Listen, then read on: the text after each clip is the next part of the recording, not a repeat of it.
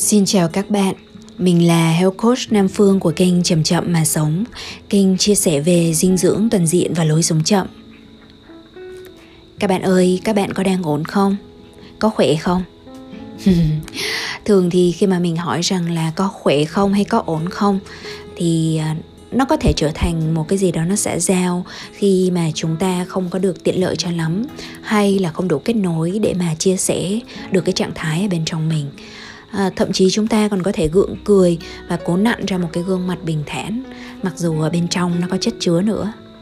Khi mà bản thân phương à, nhận thấy được cái điều này thì mình cũng ngưng nói chuyện xã giao khi mà người khác hỏi rằng mình có khỏe không. Thì à, mình sẽ nói nó à, không nhất thiết phải là chi tiết nhưng mà mình có thể sẽ nói với người bạn đó rằng là Ồ, có lúc khỏe, có lúc không khỏe nhưng mà tự chung thì mình vẫn ổn. Có những cái khó khăn nó vẫn đang diễn ra nhưng mà mình vẫn rất là biết ơn cuộc sống thì đấy là một cái cách nói mà mình luyện cho mình để mà mình không có một cái thói quen để mà che đậy đi những cái cảm xúc ở bên trong mình. Nhưng đồng thời thì mình cũng sẽ uh, được bày tỏ một cái điều gì đó ở bên trong. Và nếu như đó là một cái người bạn thân thiết thì thông thường là sẽ dẫn đến một cái cuộc trò chuyện mà nó có thể chia sẻ cùng với nhau sâu hơn và cập nhật tình hình của nhau nữa. À, thì phương thấy đấy là một cái cách rất hay thì phương hy vọng rằng là các bạn nếu như mình có cái thói quen trả lời rằng mình ổn mặc dù lúc đó mình không ổn đi chăng nữa hay là mình viết lại một cái icon mặt cười trong cái lúc mà cái mặt mình méo sạch thì à, mình có thể buông cái việc đó buông cái việc là giả như là mọi thứ nó vẫn đang ổn thỏa và mình có thể có một cái câu trả lời chân thật hơn không phải là cho người khác mà là cho chính bản thân mình đối với bản thân phương thì khi mà mình làm kênh chậm chậm mà sống thì mình thường hay chia sẻ được những cái trải nghiệm tích cực, những cái thực tập bình an và chính vì lẽ đó cho nên rất là nhiều anh chị em, bạn bè nghĩ rằng cái cuộc sống của mình nó vô cùng tĩnh tại và an yên, nó màu hồng. Nhưng mà thực chất thì quá trời là cơn bão đi qua và nhất là bão cảm xúc. Mình cũng là một người bình thường mà. Cũng có những cái lúc mà à, mình cũng bị tổn thương hay là mình cũng gặp những cái điều bất như ý. Và hôm nay thì mình sẽ làm một cái kỳ podcast à, để mà thuật lại cho các bạn kỹ hơn cái cách mà mình đi qua một cái cơn bão cảm xúc khó khăn. Bởi vì ngày xưa thì không phải là do mình che đậy hay là mình giả vờ như mọi thứ nó không có gì à, khó khăn đâu. Nhưng mà bởi vì cái bản tính của mình là mình thích kể về những cái điều tích cực và mình thường hay đợi đến khi mà khó khăn đi qua, mình bình tĩnh, mình nhìn lại thì thấy được cái người mà mình từng giận, mình từng hờn một cách tử tế hơn, sáng suốt hơn và thậm chí là có cái lòng trắc ẩn ở trong đó thì khi mà mình thấy rằng mình có thể nói về người ta với một cái lòng trắc ẩn thì mình mới nói. Đó là lý do vì sao mà các bạn sẽ thấy là mình chia sẻ rất là nhiều những cái trải nghiệm nó ổn thỏa, nó dễ chịu, nó yêu thương. Nhưng mà thực chất là mình cũng đầy những cái lúc mà mình có những cái cảm xúc khó hay là những cái tâm à, nó không được thiện lành cho lắm. Thì hôm nay mình sẽ kể chi tiết hơn từ cái đoạn đầu cho đến đoạn cuối về cái cách mà cơn giận đã đến với mình à, và mình đã tìm cách xử lý ra sao. À, ban đầu là cố gắng băng bó như thế nào rồi thất bại và cuối cùng là à, phải xử lý quay trở về với những cái gốc rễ nhất để mà có thể nguôi ngoai để mà có thể chữa lành và trị liệu một cách bền vững hơn cho bản thân mình thì hy vọng rằng cái câu chuyện này nó sẽ là một cái điểm tham khảo cho bất cứ ai mà mình đang phải trải qua những cơn nóng giận hay là bất cứ một cái cảm xúc khó nào tương tự. Thì các bạn có thể biết được rằng là các bạn không có một mình à, cái chuyện mà cơn giận nó đến là một cái chuyện hết sức bình thường. Nhưng mà phương nghĩ rằng là ăn thua là việc mình chăm sóc với cơn giận của mình như thế nào và mình hiểu được cái bài học gì sau khi cơn giận đến. Bây giờ thì phương xin phép chia sẻ ha.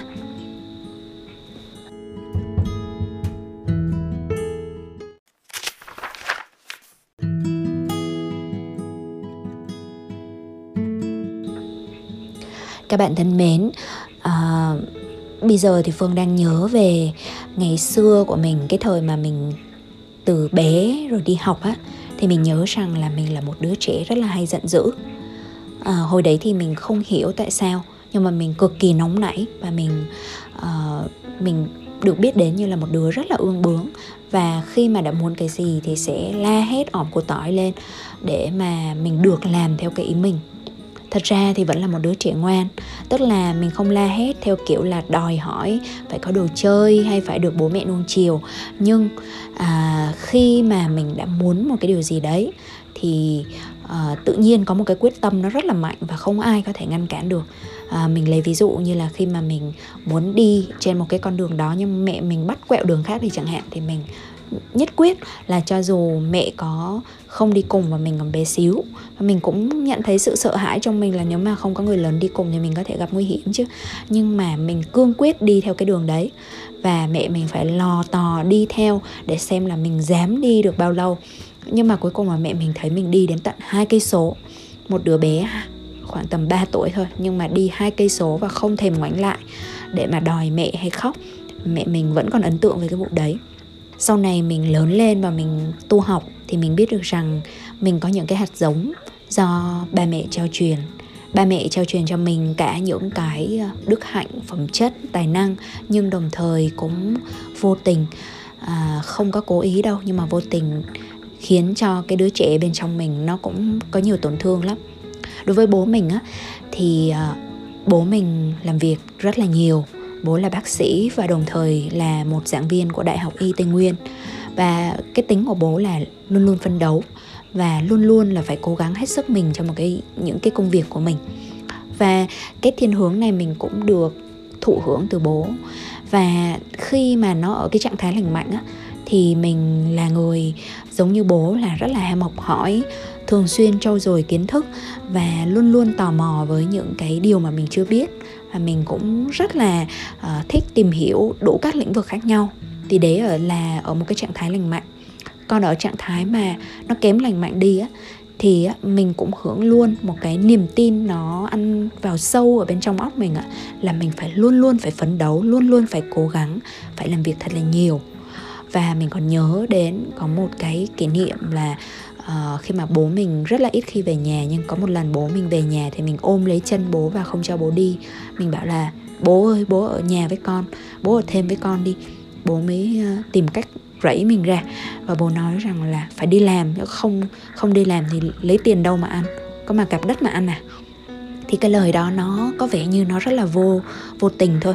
Bố không có cố ý và mình nghĩ rằng là bố không hề có cái ý thức muốn làm tổn thương mình một chút nào cả.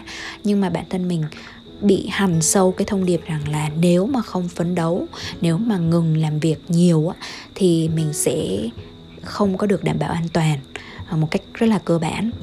Thì đấy là cái ảnh hưởng của bố mình. Còn đối với mẹ mình á, thì là mẹ mình là sống với một cái niềm tin rằng là mình cần phải sống làm sao để không có ai cảm thấy phiền lụy không có muốn phụ lòng người khác. Ít nhất thì đấy là cái điều mà mình cảm nhận về mẹ mình.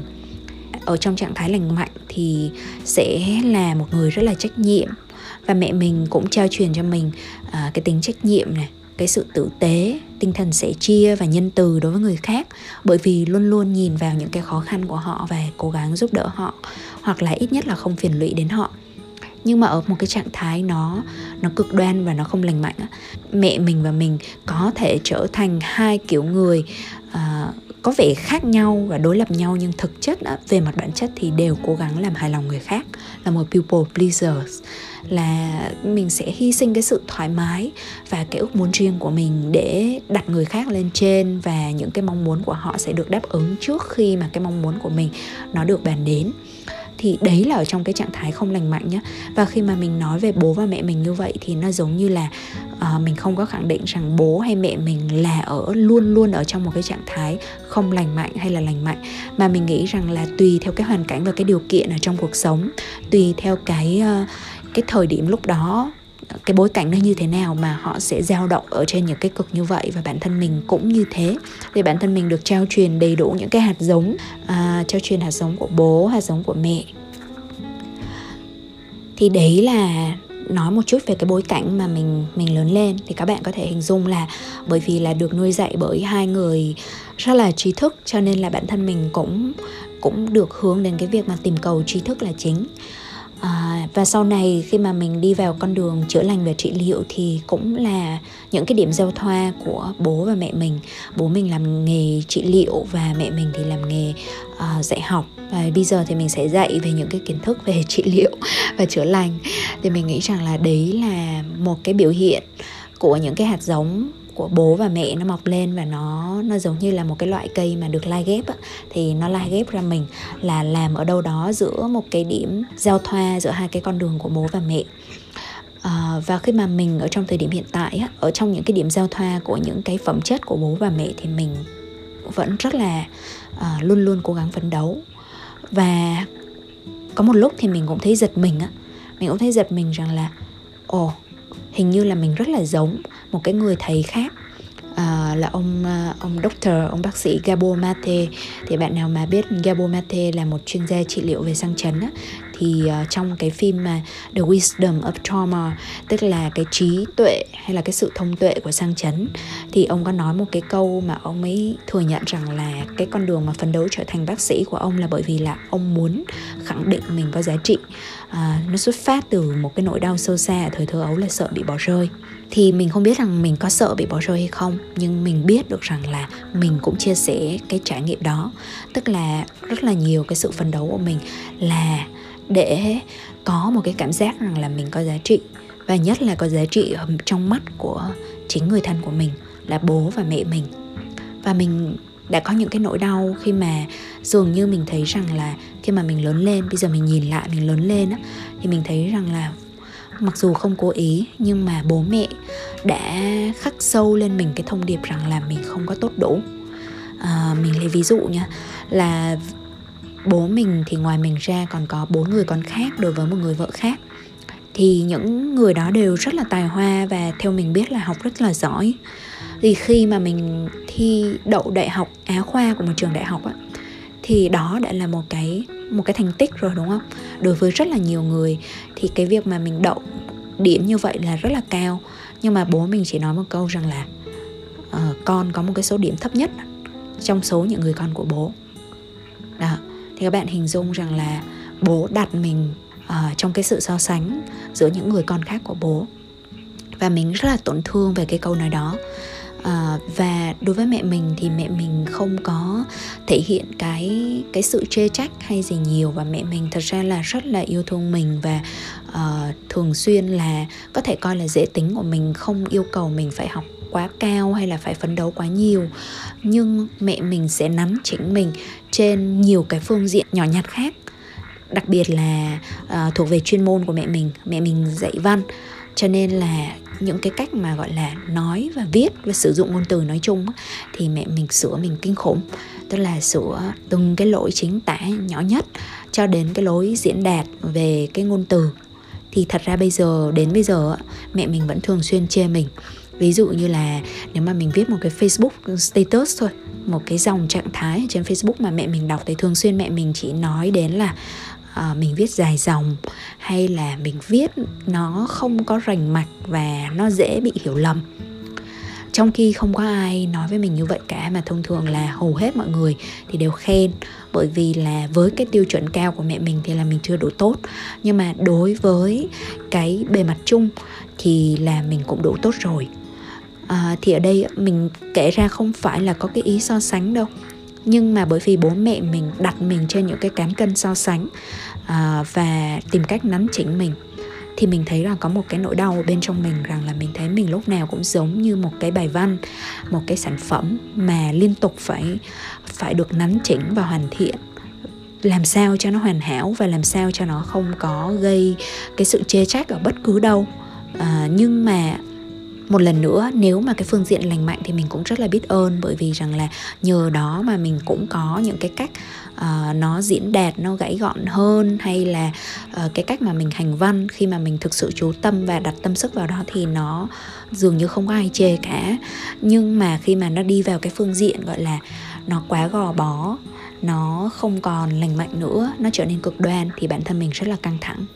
Thì mình nghĩ rằng cái cơn giận của mình à, mình thường xuyên giận khi mà hồi mà mình còn nhỏ và còn đi học á, là một phần biểu hiện của cái việc là bên trong mình có nhiều cái bức bối và nhiều cái ức chế.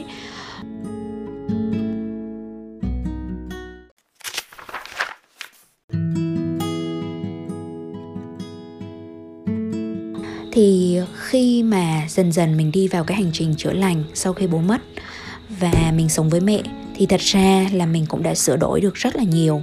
Trong đó có cái việc là mình sửa đổi cái tính tính tình của mình. Hồi xưa thì mình thét ra lửa mửa ra khói ói ra phong ba. Thì ít nhất đấy là cái cách mà bạn bè của mình ở thời trung học và đại học nhớ về mình. Tức là họ rất là sợ mình mình rất là đánh đá. À, và mình có thể làm cho người ta khác khóc thét lên vì cái cơn giận của mình nhưng mà khi mà mình đi vào con đường chữa lành thì gần như là mình rất là nhu mình và mình rất là hiền. Gần như mình không có nổi giận luôn, cho đến khi mà cái cơn giận nó xảy đến trong thời gian gần đây. Thực ra nó đến với mình, nó lúc đấy mình thấy nó rất là bất ngờ bởi vì mình mình nghĩ rằng là gần như bây giờ mình không có giận. Mình rất là ít khi giận và mình nghĩ là nó xong rồi.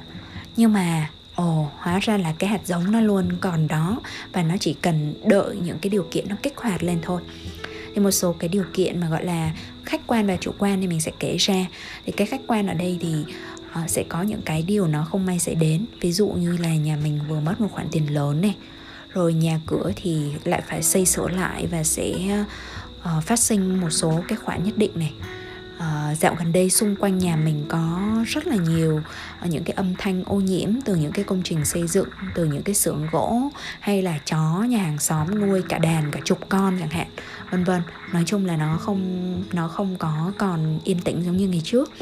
Và đồng thời thì uh, cái công việc của mình là công việc trị liệu. Và mình khi mà mình không tỉnh táo thì mình sẽ vô tình bị xâm nhiễm bởi những cái nguồn năng lượng bởi vì là những cái nguồn năng lượng không phải lúc nào nó cũng lành được. Nhất là những người đến với mình thì thường là sẽ có những cái nỗi đau. Uh, họ đã trải qua những cái nỗi đau và họ cần tìm đến mình để giải tỏa để mà hỗ trợ để nhận được hỗ trợ. Thì bản thân mình nếu như mà có cái thực tập vững vàng thì mình sẽ ok không sao hết. Nhưng khi mà cái thực tập của mình nó bị yếu đi hoặc đơn thuần là mình đang cố gắng làm quá nhiều so với cái giới hạn của bản thân mình thì mình sẽ gánh chịu rất là nhiều những cái năng lượng tiêu cực mà nó vô tình xâm nhiễm vào trong người. Đó thì đấy là cái bối cảnh ở bên ngoài. Còn cái bối cảnh ở bên trong mình á, thì như mình nói rồi nó sẽ có những cái hạt giống giận dữ mà nó luôn luôn ở đó. Nó ngủ ngầm ở trong đất tâm của mình và mình mình tưởng rằng là nó đã bị chôn vùi nhưng mà thực ra nó có thể mọc lại. Thì cái cơn giận nó xảy ra vào một ngày mà mẹ mình cũng nói một cái điều gì đó uh, hay là tỏ ra một cái thái độ mà giống như là đang giận mình. Nhưng mà mẹ mình uh, lại không phản ứng theo cái hướng rõ ràng mà mẹ mình sẽ im lặng. À, nó gọi là gây hấn thụ động á. Có nghĩa rằng là mặc dù không quát mắng không la rầy không chửi gì cả nhưng mà cái thái độ mà mình nhận được và mình một cái thông điệp mà mình nhận được thông qua nét mặt thông qua cử chỉ ừ, hay là cái lời nói nhát gừng của mẹ mình thì là mẹ mình đang giận mình. Thì sau đấy cái cơn giận của mình nó nó dần dần nó tăng lên khi mà mình cảm thấy rất là bức xúc khi mà mình bị giận nhưng mà mình không rõ được uh, hẳn hòi cái nguyên nhân thực sự là như thế nào. Và mình giận khi mà mình cảm thấy rằng là ồ đáng lẽ mẹ mình đã về hưu rồi uh, mẹ mình cần phải hiểu. Lúc đấy mình nghĩ rằng là mẹ mình là người phải cần phải hiểu cho những cái căng thẳng và mệt nhọc của mình trong cái công việc mà mình làm hàng ngày thì mình cảm thấy giận khi mà mẹ mình không có thấu hiểu cho mình cái điều đó mà lại còn gây căng thẳng thêm cho mình thông qua cái cơn giận dỗi của mẹ mình. Và mình còn giận hơn khi mà khi mà mình tìm cách hỏi thì mẹ mình lại uh, chối chối rằng là mình đang giận mẹ đang giận.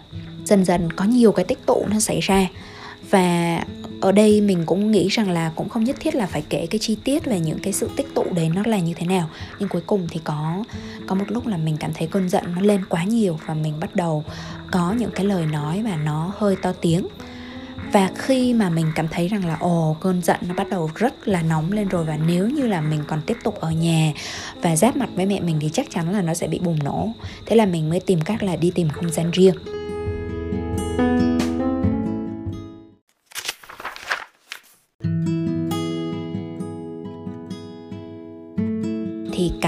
Sau khi mà nhận diện được cơn giận nó đang bắt đầu trồi lên rất là mau thì mình phải à, mình muốn đi tìm không gian riêng. Nhưng mà cái khó khăn ở chỗ á, là những cái ngày đó là những cái ngày mà nó không tiện để mình đi ra ngoài hay đi nghỉ ở một đâu đấy cả. Mình vẫn còn công việc à, nhà cửa thì đang xây sửa cho nên mình cũng không thể bỏ đi. Nhưng mà có một cái buổi chiều thì có một anh bạn đến thăm thì mình mới bảo với anh ấy rằng là anh có thể đưa em ra hồ không? Để cho nó thoáng đãng cái đầu thôi. À, em muốn đi đâu đó cho nó thông thoáng. Thì bởi vì bản thân mình chưa có thể tiện nói ngay được. Nhưng mà anh ấy thấy rõ được cái sự mệt nhọc của mình. Thế là anh ấy chở mình ra uh, ra bờ hồ. Và cái lần đi tìm không gian này của mình rất là fail luôn các bạn. Nó không có thành công ngay lập tức đâu. Nó không có đơn thuần là ô phương đi hòa nhập với thiên nhiên rồi sau đấy là mọi thứ khó khăn nó biến mất. Không không hề luôn à, đầu tiên là chống ngay những cái ngày lễ mùng 10 tháng 3 à, ờ, du khách tấp nập và đi đâu thì cũng thấy người đi đâu cũng thấy rác. Và sau đấy thì tụi mình đành tấp vào một cái quán. Và vào cái quán đấy thì là trời ơi à, một cái quán sặc mùi du lịch và sử dụng rất là nhiều ly và cốc nhựa. Tức là những cái mà nó rất là gây ô nhiễm môi trường và bản thân mình thì khi mà mình nhìn vào thì mình cảm thấy bực mình thêm thế là sau đấy thì mình đi ra rất là nhanh và mình nói với anh ấy rằng là thôi em đang cần không gian riêng. À, anh cho em đi một mình đi. Và mình nhờ anh ấy thả mình ở một cái con đường vắng để mình có thể dạo bộ ở những cái đồi thông. Mà mình biết là những cái đồi đấy nó vắng hơn rất là nhiều so với những cái đồi ở bên thành phố ở những cái nơi mà khách du lịch biết đó thì thật ra cái ý định của mình nó cũng chỉ đơn giản là mình mình muốn ở một mình. Thế nhưng có thể là vì có những cái tin tức tiêu cực về những cái uh, hành động nào đó ở trên báo mà nó xảy ra gần đây thì khiến cho anh bạn mình lại cảm tưởng như rằng là ồ nếu mà để mình ở một mình thì có thể có mình làm một cái gì đó dại dột chẳng hạn. Thì mình không biết là anh tưởng tượng à, hay là như thế nào mà anh ấy anh ấy sợ để mình một mình. Mặc dù mình mình nghĩ rằng là lúc đấy mình cũng chỉ mình không hề nghĩ đến cái chuyện mà làm một cái gì nó dại dột cả tại vì nó không đến mức như thế. Nhưng mà cuối cùng là cái kế hoạch của mình fail đơn thuần là bởi vì anh bạn mình đi theo mình.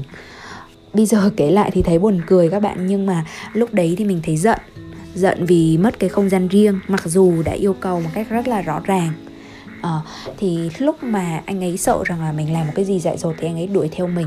Và mình đang leo leo leo leo trên đồi và mình định ngắm mặt trời lặn ở ở trên một cái đồi hoang và mình cảm thấy rằng là thiên nhiên rất là an toàn và enjoy. Thì mình chợt nghe thấy nghe một cái tiếng một người gọi với lên là uh, chị ơi cho em uh, uống nước với em khát quá. Thì ban đầu mình nghe thấy cái tiếng đấy thì mình còn tưởng đấy là một cậu thanh niên nào đấy xong mình bảo quái ở một cái vùng này mà lại có một người đi tìm nước uh, thì mình cũng thấy rất là lạ. Xong mình nghĩ rằng là ờ chắc là thanh niên này chọc mình thôi chứ còn nếu mà uống nước ấy, thì không thể nào mà gọi với lên một cái người đang đi ở trên ở trên một cái đồi rất là xa. Mà gần đấy thì thật ra là cũng có nhiều đường xá rồi quán xá chứ cũng không phải là đến mức mà heo hút. Đấy thế là mình cứ tiếp tục leo. Nhưng mà sau đấy thì mình mình thấy nghi nghi thế mình giật mình mình quay lại thì mình thấy là ồ hóa ra là cái anh bạn đấy và anh ấy đuổi theo mình. À, thì cuối cùng là mình cũng bắt đầu mình cũng bức xúc. Mình bảo trời ơi mình phải leo làm sao nhanh nhanh nhanh một chút để cho cái người này không đuổi theo mình để mình còn tìm được không gian riêng. Nhưng mà cuối cùng rồi thì uh, cũng không chạy được. Và đến khi mà gặp nhau thì mình cảm thấy ban đầu mình cảm thấy rất là tức giận các bạn à, các bạn hình dung là lúc đấy mình đang có một cái cơn giận sẵn ở trong lòng. Và mình rất là cần một cái không gian. À, một mình thì cuối cùng là bị phá hỏng. Thế là sau đấy mình mới quay lại mình hỏi là tại sao lại đi theo mình? Mình đã yêu cầu là để cho mình một mình mà. Thì anh ấy cũng nói rằng là tại vì anh có những cái linh cảm này kia nhưng mà có thể là sai. Thì sau đấy mình mình lại mạnh mẽ nói lên một cái yêu cầu thêm một lần nữa là thôi anh về đi. Em đã nói rằng là em không có cần uh, anh ở đây bởi vì em thực sự cần một mình. Và đến bây giờ em vẫn chưa tìm được cái không gian một mình đó. Thì anh ấy biết là mình đang rất là giận cho nên là anh ấy cũng uh, ngay lập tức đi về. Thì mình biết rằng là anh ấy có ý tốt cả thôi. Nhưng mà với cái ý định tốt mà không có cái hiểu á, thì thật ra là mình không có được thương. Thì đấy là cái lần đầu tiên mà mình đi tìm không gian nhưng mà bị fail. Xong đến một cái lần thứ hai thì khi mà cái cơn giận của mình một lần nữa nó lại trồi lên thì mình mới ờ, không có tiện để đi đồi như trước. Thì mình mới đi qua nhà một cái người bạn mà sống một mình để mà tâm sự với bạn. Và may mắn làm sao là lúc đó bạn mình có lắng nghe và thấu hiểu cho cái câu chuyện của mình. À, rồi là bạn cho mình ăn chè này rồi bạn uh, nấu cơm cho mình ăn nữa à, lúc đấy á, thật ra là một cái buổi tối mà mình tức giận run rẩy luôn các bạn. Và lúc đấy mình mình vừa mới cãi cọ với mẹ xong và mình mình có trách mẹ mình. Mình nói rằng là tại sao mẹ không bao giờ hài lòng với con vậy? À, lúc nào mẹ cũng chỉnh sửa con thế này thế kia. Thì mẹ mình có nói rằng là thì cái gì tốt rồi thì cũng không cần nói. À, chỉ nói đến những cái cần cải thiện thôi chứ. Và cái đấy nó giống như là một cái ngòi nổ nó kích hoạt mình. Nó giống như rằng là ủa có bao giờ mình đủ tốt đâu. Lúc nào mình cũng cần cải thiện à. Lúc nào mình cũng cần phải tốt hơn thì mới xứng với cái giá trị mà mẹ mình mong à. Lúc đấy cái cơn giận của mình nó muốn hét lên. Và mình biết được rằng là nếu mà mình ở nhà thì mình sẽ phát ra một cái luồng năng lượng hay là những cái lời nói và hành động cực kỳ sát thương. Và mình cảm nhận được cái sự run rẩy ở bên trong lòng mình và thậm chí mình còn muốn đập đồ nữa cơ. Thì mình ngay lập tức là bỏ chạy ra khỏi nhà à, và mình cuốn gói đi luôn đi qua đến nhà của bạn mình để để bình tâm trở lại. À, thì trước khi mà qua được đến nhà bạn thì mình cũng có đi bộ một mình và mình mình không muốn là đi qua với một cái tâm trạng tức giận cho nên là mình cũng uh, thông qua cái bước chân của mình mình đi một mình mình đi bộ khoảng tầm 2 hay 3 cây số gì đấy thì cơn giận nó dịu lại và sau đấy thì mình mình có thể nói chuyện bình tĩnh với bạn mình rồi. Nhưng mà khi mà mình kể với bạn mình thì cái sự ấm ức rồi cái sự ức chế của mình nó vẫn thể hiện ra và mình nói là ồ bố mình thế này mẹ mình thế kia. À, thì sau đấy á bạn mình cũng lắng nghe và thấu cảm với mình. Nhưng mà đồng thời thì bạn mình cũng rất là bình tĩnh kể lại câu chuyện của bạn mình. Mình có được một cái bài học sâu sắc và mình học được từ bạn mình rất là nhiều. Thì bạn mới kể rằng là bản thân bạn uh, cũng đã từng nghĩ đến những cái chuyện tự tử rất là nhiều cái cũng ở đây không phải là giống như mình mình thì chưa nghĩ đến chuyện tự tử. À, nhưng mà bạn mình đang nói đến những cái trường hợp mà trên báo khi mà các bạn học sinh tự tử á, thì bạn mình nói rằng là bạn rất là thấu hiểu bởi vì à, bạn đã từng nghĩ đến cái chuyện đó trong suốt thời gian học cấp 2 và học cấp 3 và bạn mới kể ra cho mình cái quá khứ tuổi thơ của bạn ấy nó nó rất là đau lòng. Tức là bố bạn ấy nghiện rượu. Và mỗi lần mà bố bạn uh, lên cơn say rượu thì có thể đánh đập các mẹ con.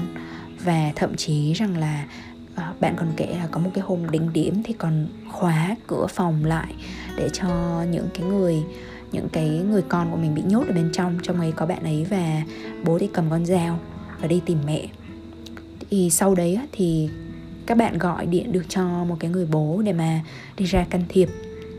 Và mẹ của các bạn ấy không có bị làm sao về mặt thể chất nhưng mà những cái kỷ niệm khủng khiếp như vậy nó ám ảnh các bạn và ám ảnh bạn mình.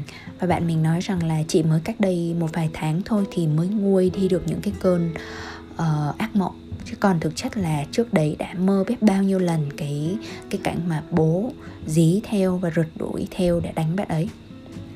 Thì khi mà mình nghe được cái câu chuyện đó mình cảm thấy là mình thấy một cái chút xấu hổ khi mà bố mẹ mình nếu mà so với những người bố mẹ ở trong những cái câu chuyện bạo lực như vậy thì họ đã rất là tử tế rồi, họ đã đối xử rất là hiền hòa rồi và gần như là mình không có bị đánh, mình rất là ít khi bị đánh.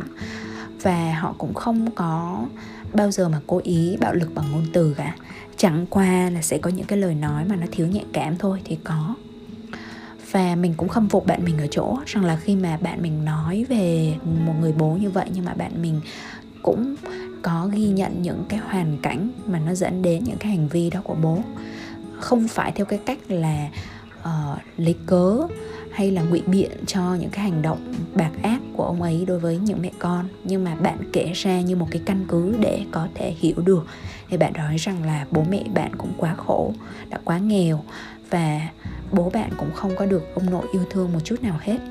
Thì khi mà bạn kể ra tất cả những cái chi tiết ừ, về từ đời ông nội ờ, đến đời bố và đời của bạn ấy thì mặc dù có những cái bần hàn, những cái khổ, những cái khó khăn, nhưng mà bạn bạn kể với một cái một cái giọng bình thản và một cái chiều sâu mà mình cảm thấy rằng là à cái này là bài học cho mình. Mình đến đây để mình được nhận ra rằng là mình, cái thứ nhất là mình quá may mắn và cái thứ hai là mình có thể quay về nhìn lại ba mẹ của mình một lần nữa như những cái đứa trẻ cũng đã bị tổn thương. À, như là những cái đứa trẻ mà cũng lớn lên trong cái hoàn cảnh của chiến tranh à, và ông nội bà nội ông ngoại bà ngoại không thể uh, dành cho họ tất cả những cái sự chú ý giống như những cái đứa trẻ thời nay mà có được từ ba mẹ chúng.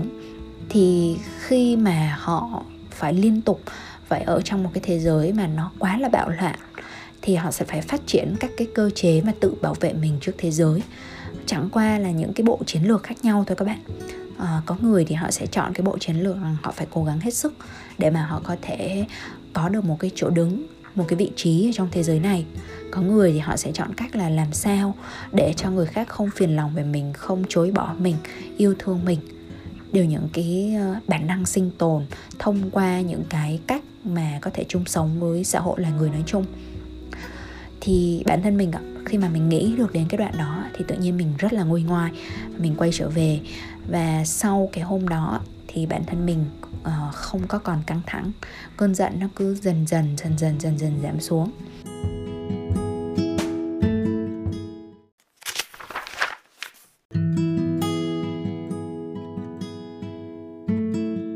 Nhưng mà mình biết rằng nếu như là mình không có xử lý tận gốc thì nó chỉ nguôi ngoai trong trong cái lúc đấy thôi. Còn nếu mà nó cứ bị kích hoạt thêm một lần nữa thông qua một cái câu nói hay là một cái một cái kích hoạt gì đó khác về mặt chi tiết mà nó khơi gợi lên cho mình những cái vết thương uh, của việc là mình phấn đấu bao nhiêu cũng là không đủ thì mình sẽ còn tức giận. Thế là mình mới đặt cho mình một cái câu hỏi rằng thế bây giờ uh, mình nên tập trung vào việc giải quyết vấn đề này hay là mình nên dưỡng nuôi cho bản thân mình đây? Tại vì rằng là mình cũng sợ rằng mình bị mắc vào trong một cái uh, một cái xu hướng rằng là luôn luôn chỉ tập trung vào một cái vấn đề. Nhưng mà đời sống nó có nhiều hơn những cái vấn đề của mình lắm chứ. À, mình nếu như mình chỉ tập trung vào những cái gì nó chưa ổn chưa hay thì liệu rằng mình cân bằng lại như thế nào với cái việc là mình công nhận những cái điều mà nó vẫn đang ổn? Thì không có cái câu trả lời nào nó hoàn toàn đúng và sai các bạn. À, không có cái câu trả lời nào hoàn hảo cả. Nhưng mà bản thân mình thì mình làm một số thứ như thế này. Cái thứ nhất là về mặt tư tưởng thì mình ôn lại những cái bài học mà chính mình dạy cho những học viên của mình. Và mình học được từ cái môn duy biểu học hay còn gọi là duy thức học của sư ông thích nhất hạnh giảng dạy. Thì trong đấy có cái việc rằng là mình có một cái hình ảnh ha nói về tâm thức của mình tâm địa của mình. Tâm của mình giống như một mảnh đất mà trong đó có đầy đủ những cái hạt giống hạt giống yêu thương lẫn hạt giống của giận hờn hạt giống của những cái đức hạnh tốt đẹp nhất cho đến những cái hạt giống phàm tục nhất xấu xí nhất. Thì sẽ có những cái hạt giống sẵn có và hạt giống treo truyền. À, hạt giống sẵn có là nó nó có từ trước rồi. À, nhân loại ai cũng có thể có những cái loại hạt giống đó. Và hạt giống treo truyền là những cái hạt giống mà cha mẹ ông bà của mình tổ tiên của mình trao lại cho mình. Thì ở đây thực ra hạt giống trao truyền cũng là hạt giống có sẵn thôi. Nhưng trao truyền ở đây có nghĩa là trao truyền cái tác dụng làm cho những cái hạt giống đó nó trở nên quan trọng. À, ví dụ nha ví dụ như là mình bản thân mình đi chẳng hạn thì mình sẽ có một cái hạt giống trao truyền là việc tìm cầu trí thức đó. À, tức là bố mẹ mình đều là những người đọc sách rất rất rất là nhiều và họ liên tục học hỏi. Thì mình lớn lên ở trong một cái gia đình mà nhấn mạnh đến cái cái văn hóa đọc, cho nên mình lớn lên là mình trở thành một cái con mọt sách. Thì đấy là một cái hạt giống nó trao truyền. Thì thực ra nó cũng là một cái hạt giống sẵn có của nhân loại, ai cũng có thể có cái ờ, cái khao khát tìm cầu tri thức thôi. Nhưng mà bởi vì là mình lớn lên trong một cái gia đình mà có cái văn hóa đọc rất là mạnh cho nên là cuối cùng là nó trở nên quan trọng hơn và cái hạt giống đó nó nảy nở trong mình từ rất sớm và đến tận bây giờ thì nó vẫn luôn luôn mọc. Và sẽ có những cái hạt giống mà hạt giống trao truyền đấy nó có thể là từ thời thai nghén. Tức là khi mà từ lúc mà mẹ mình mang bầu mình mẹ mình cũng có những cái chuyện buồn à, và cũng sống trong những cái cảnh khó khăn với những cái tâm lý nó hỗn độn. Cho nên là những cái hạt giống đó mình đã truyền từ cái lúc mà mình còn nằm trong bụng mẹ chỉ nhỏ như một cái hạt mè. Và chính những cái điều đó, mình ghi nhận cho mình rằng là à một mặt thì mình không phải là người duy nhất chịu trách nhiệm cho những cái hạt giống mà nó không được tốt đẹp đang có và đang biểu hiện ở trong mình. Nhưng mà một mặt khác, thì cái tự do thực sự của mình không phải là trách móc cha mẹ hay là không phải là sống trong một cái tâm thế nạn nhân hay là phải phụ thuộc vào việc so sánh mình với người khác, mà là mình là người có thể chủ động thay đổi cái cách phản ứng của mình đối với những cái gì mà nó đang biểu hiện ra. Và cụ thể ở đây là cái hạt giống của cái sự giận dữ. Nó mọc lên ùn ùn ùn như là cỏ dại mọc sau mưa vậy các bạn. Vậy thì mình mình phải làm sao? Mình phải quay về à, mình phải quay về để chăm sóc lại đất tâm của mình. Mình phải nhổ bớt cỏ đi và sử dụng chính cái cỏ đấy để nuôi dưỡng. Đấy là về mặt lý thuyết và cái cách mình làm á nó sẽ ứng dụng lý thuyết chứ các bạn. Nếu mà nó chỉ đi từ lý thuyết mà nó không qua được cái phần thực hành thì mình không có ăn ổn. Và với cái mức độ giận của mình trong những cái thời điểm đó thì mình không có làm được việc của mình và cũng không có ra podcast được các bạn. À, nhưng mà bây giờ mình ổn rồi. À, thì đầu tiên á là cái động tác đầu tiên mà mình làm là thật ra là mình buông các bạn. Chứ không phải là mình đi xin lỗi mẹ hay là mình uh, làm cái gì cả mà mình buông mình buông rằng là buông đi cái sức ép rằng là mình phải thay đổi mình phải vá víu uh, mình phải đắp sửa cái vấn đề đó ngay lập tức mình phải tìm ra giải pháp mình buông luôn. Mà mình bảo rằng là ok muốn thay đổi cái điều gì phải chấp nhận là nó đã diễn ra rồi nó như một cái nghiệp mà mình đã có. Nhưng bây giờ mình cần phải quan sát à, quan sát bản thân một cách từ từ và chậm rãi để xem là mình có thể có thể làm gì. Mình phải hiểu sâu, mình phải hiểu thực sự nó, chứ không phải là thông qua những cái lý thuyết nữa thì lúc đấy mình mới có thể hành động được. Thì sau đấy thì mình cứ từ từ, chậm chậm. Mình không cố gắng làm hòa, mình không cố gắng là đè nén bất cứ một cái điều gì. Thì mình cho mình không gian riêng. Càng nhiều không gian càng tốt. Thì mình gạch bỏ đi rất là nhiều cái đầu việc mà bây giờ nó chưa quá gấp gáp. Và bất cứ một cái gì mà nó chưa phải là quá gấp gáp, thì mình đều bỏ hết và mình quay trở ra chăm sóc cho cả mình lẫn mẹ. Thì chăm sóc cho mình thì mình uh, có rất là nhiều cái mảng ghép và mình có thể nói rằng là mình phải uống rất là nhiều những cái liều thuốc mà mình đã kê cho học viên của mình mỗi thứ một chút. Từ việc là mình quay ra nấu ăn chăm sóc bản thân này à, trồng cây này lao động đi đào đất này à, rồi là mình cho mình cái ngày nghỉ thảnh thơi xong mình một ngày thôi nhưng mà như vậy là cũng đủ. Rồi là mình tập yoga nhiều hơn à, mình thiền hành à, vào mỗi buổi tối.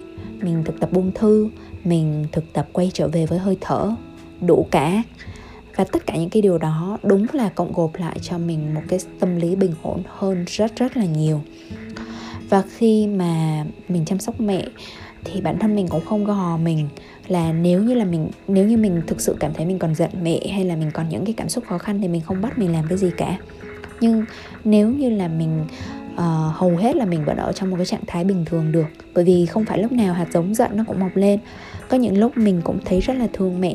Thì mình lại quay ra mình chăm sóc mẹ. Mình chăm sóc bữa ăn. Hoặc là mình bóp chân bóp tay cho mẹ vào buổi tối chẳng hạn. Hay là mình uh, giúp cho mẹ đeo lại những cái đai trường thảo dược. Uh, những cái nhỏ nhỏ nhỏ như vậy thôi. Và dần dần tự nhiên nó có một cái tính thấm nó giống như là mỗi ngày mình chỉ có đủ đủ sức để nhỏ một giọt nước xuống vào cái mảnh đất khô cằn. Nhưng mà tự dưng đến một lúc thì đất nó cũng ẩm. Và hoa lá thì nó cũng mọc lên các bạn. Và cơn giận thì nó cũng nguôi ngoai. Và mình thiền. Và trong cái lúc thiền thì mình quan sát uh, và để cho cái cơn giận nó nó sống cái vòng đời của nó.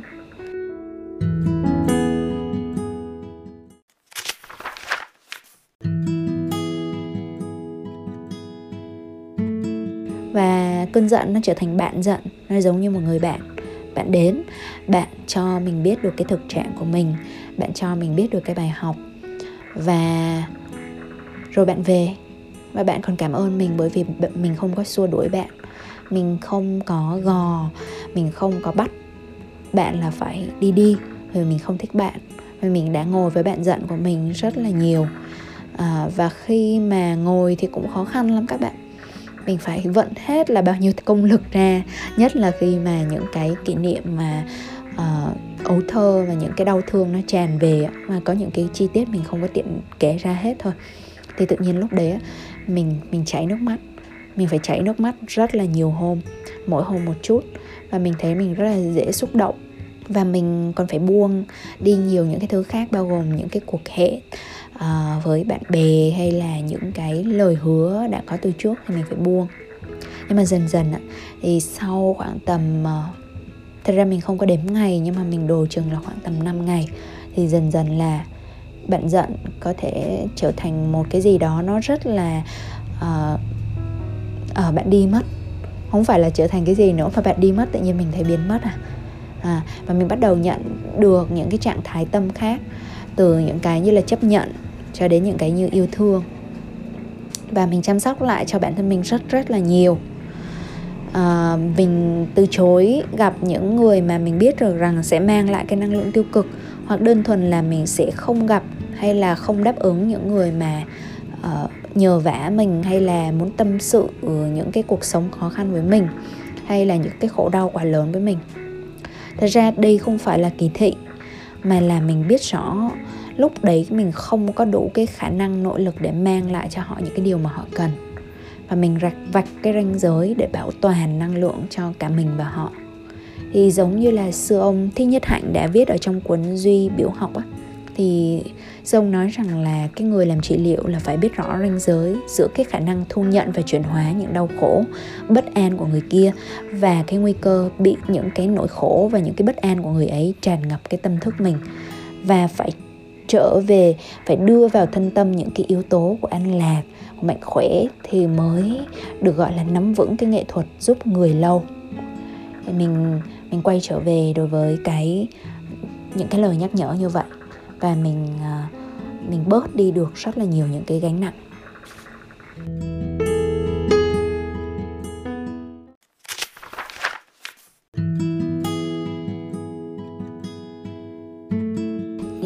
Uh, gần kết thúc podcast thì mình uh, muốn kể lại cho các bạn một cái điển tích vui vui mà mới gần đây mình cũng đọc được thôi là câu chuyện về bụt tức là đức phật và tăng sĩ sona. Thì uh, tăng sĩ sona là một tăng sĩ mà ngày xưa là từng là sống trong gia cảnh rất là giàu có và chơi nhạc cụ rất là hay.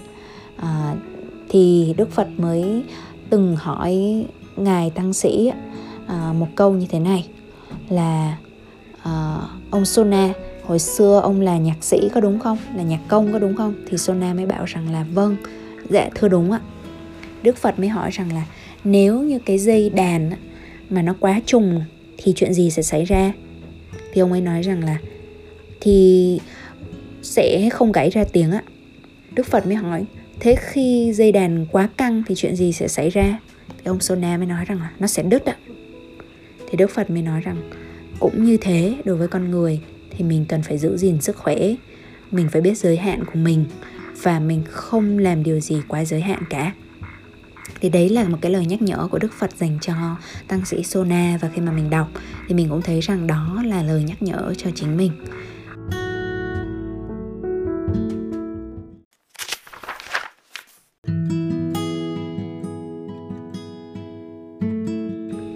Trước khi kết thúc podcast thì uh, mình muốn gửi lời cảm ơn những người bạn sau đây đã hỗ trợ và động viên và giúp đỡ mình qua những cái giai đoạn khó khăn. Uh, đầu tiên là chính những học viên uh, thân yêu uh, những người bạn những người anh chị em đã quan tâm đến mình. Mặc dù là trong những cái thời điểm mà mình khó khăn về mặt cảm xúc thì mình vẫn duy trì cái buổi có mặt cho nhau tức là mình à, mình vẫn tổ chức thiền tập thể nhưng mà có lúc thì mình nhường cái quyền host cho một bạn khác.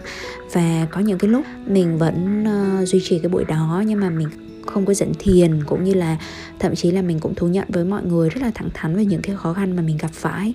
Thì sau đó thì những uh, uh, những bạn như là bạn Thùy Dung, uh, chị uh, Quế Anh, chị Thùy đã gửi lời nhắn tin hỏi han và động viên rồi là mặc dù có lẽ không biết về những cái khó khăn của mình nhưng mà một người chị khác là chị uh, Diễm Midori đã gửi đến cho mình một loạt những cái bút mắt rất là dễ thương uh, với những cái thông điệp uh, mà trong đấy có một cái thông điệp là trong đó có chính cái lời thơ của mình là mọi thứ đều đang chuyển hóa chỉ là chậm chậm mà thôi.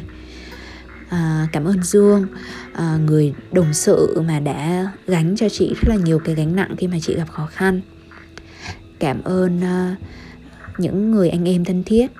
Như là bạn khuyến bùi thường xuyên hỏi mình có ổn không có khỏe không hay là anh huy định là người uh, người anh người đồng nghiệp uh, và cũng từng học thân khỏe tâm an và hiện tại cũng là người đồng môn của mình thì anh Huy Định đã đến thăm mình và gửi lời động viên nhắn nhủ cho mình với rất là nhiều những cái thông điệp tích cực.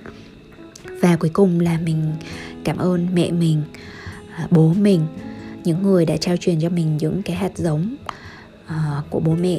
Và mình thấy rằng là 90% nó là những cái hạt giống rất là tích cực và bản thân mình cần phải có trách nhiệm cũng như cần phải có cái sự cân bằng để dần dần chuyển hóa những cái hạt giống uh, chưa đẹp còn lại.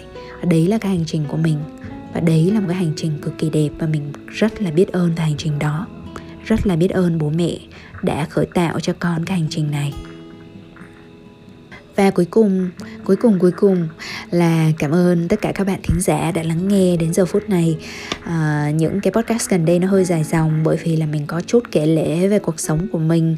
À, thì mình thấy rất vui nếu như là các bạn có đủ kiên nhẫn để lắng nghe. À, nếu như ai mà có thể đủ kiên nhẫn để lắng nghe những podcast dài như vậy và cái sự lẩm nhẩm rồi làm nhảm của mình nó đôi khi nó cũng không đầu không cuối thì mình mình biết ơn. Mình biết ơn và trân quý lắm những cái kết nối giữa chúng ta. Dù cho kết nối đấy đôi khi chỉ là một cái phần cảm xúc nào đó thôi và chúng ta không không biết hưởng mặt nhau. À, có người thì đã từng kết nối với phương rồi nhưng mà có người thì chưa. Nhưng mà phương hy vọng rằng uh, cái kết nối này nó sẽ tiếp tục được tiếp diễn ở trong những kỳ sau nữa. À, một lần nữa cảm ơn các bạn. Nếu như các bạn cảm thấy rằng những cái chia sẻ của mình ở trong podcast này nó sẽ có cái tính động viên uh, đối với một ai đó cho họ biết rằng là khó khăn của họ là bình thường thôi không có gì mà quá nghiêm trọng cả. Dần dần thì mình có thể dưỡng lại và quay về với chính mình chăm sóc lại cho chính mình. Thì gửi cái podcast đấy cho người bạn đó nhé và cảm ơn các bạn rất nhiều. Chúc cho các bạn có ngày thật vui và đêm thật yên. Xin chào và hẹn gặp lại.